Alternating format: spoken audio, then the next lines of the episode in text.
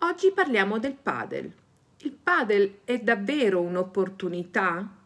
È un'opportunità da mm, dover inserire all'interno di centri fitness che hanno spazi da eh, occupare o aree da riqualificare?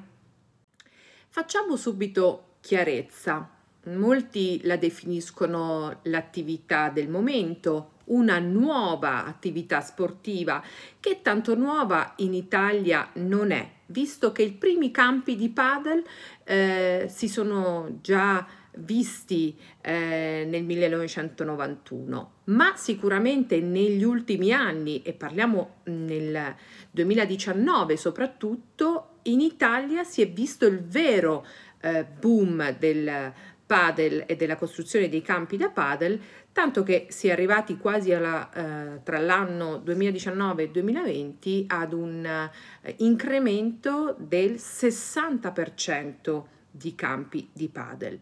Nonostante il periodo che stiamo vivendo, anche tra il 2020 e il 2021 si è avuto un incremento dei campi, ma l'incremento si è avuto anche nel, all'interno delle stesse strutture che avevano già campi di paddle che hanno eh, deciso di incrementarne quindi si è passate da una media di 2.1 eh, campi a struttura eh, con una proiezione futura che tenderà ad arrivare al 2.4. Perché questo dato è importante? Perché mh, i più mh, sostenitori di questo uh, settore ehm, riconoscono nella, eh, nell'avere tre campi come eh, il numero ideale per la sostenibilità del padel.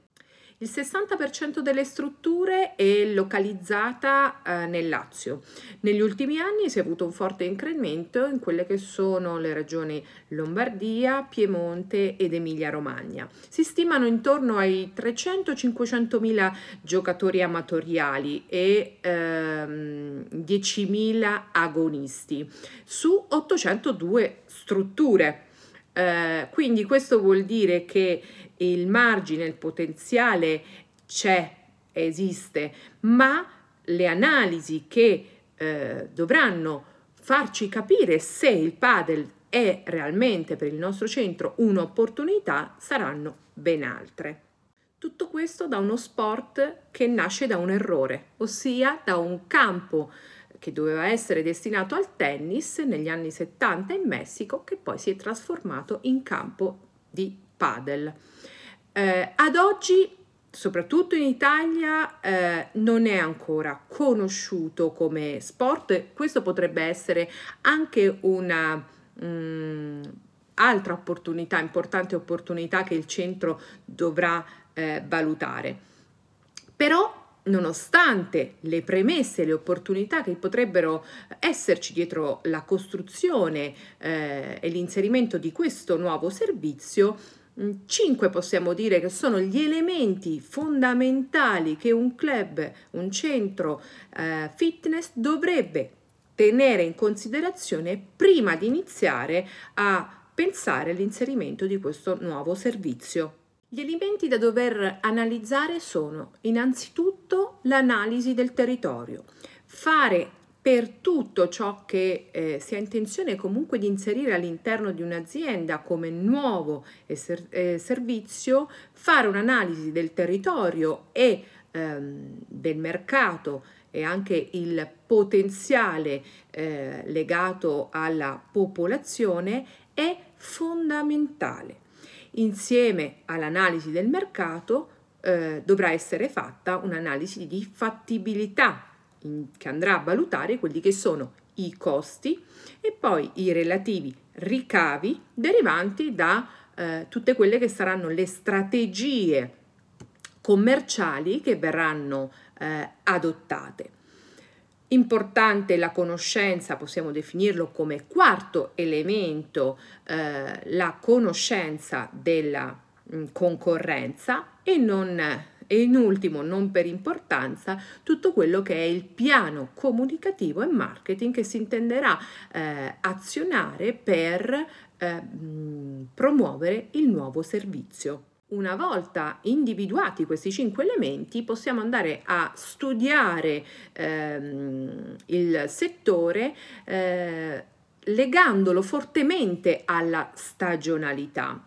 alla collocazione del campo stesso. Ci sarà una differenza tra il centro-sud e il centro-nord proprio perché eh, al di là della scelta che viene fatta se campi interni od esterni a strutture, tralasciando tutto quello che è oggi la situazione attuale delle tensostrutture, la possibilità di eh, giocare all'interno o meno, quindi tralasciando questa parte, eh, la collocazione del campo sicuramente è un elemento che non potrà essere mh, sottovalutato.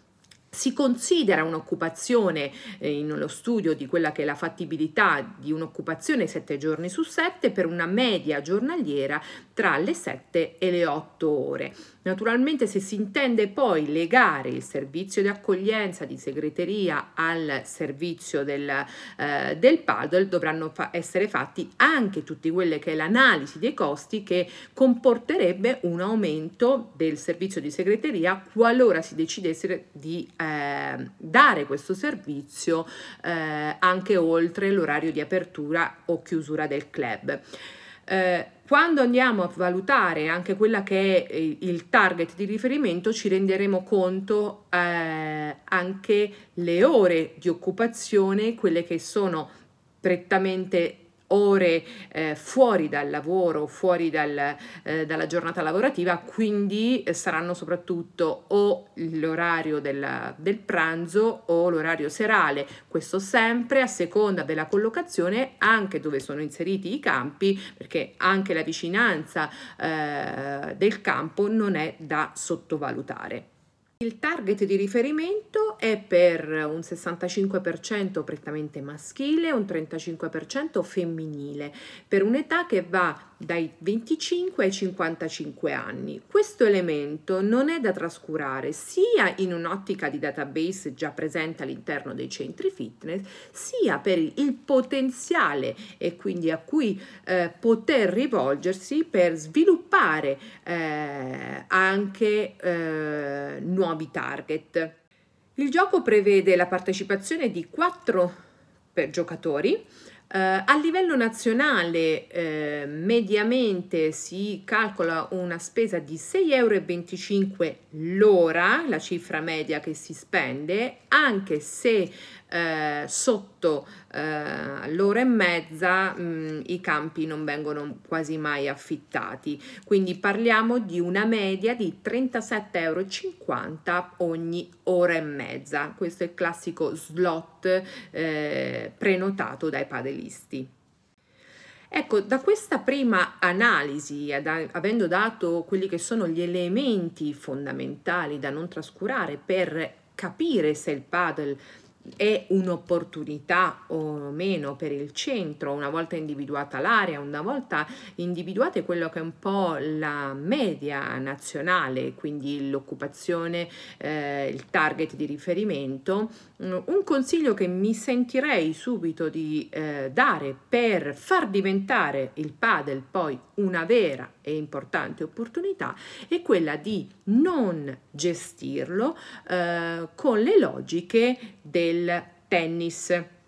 Finora il padel è stato associato al tennis e molti giocatori vengono soprattutto del, dal tennis e tanti insegnanti, maestri vengono dal tennis. C'è da considerare anche che eh, ancora non esistono giocatori o eh, atleti che derivano e vengono solo dal padel. Quindi l'errore da non fare che mi sentirei di consigliare è proprio quello di uscire un po' dalle logiche gestionali del, gestionali del tennis.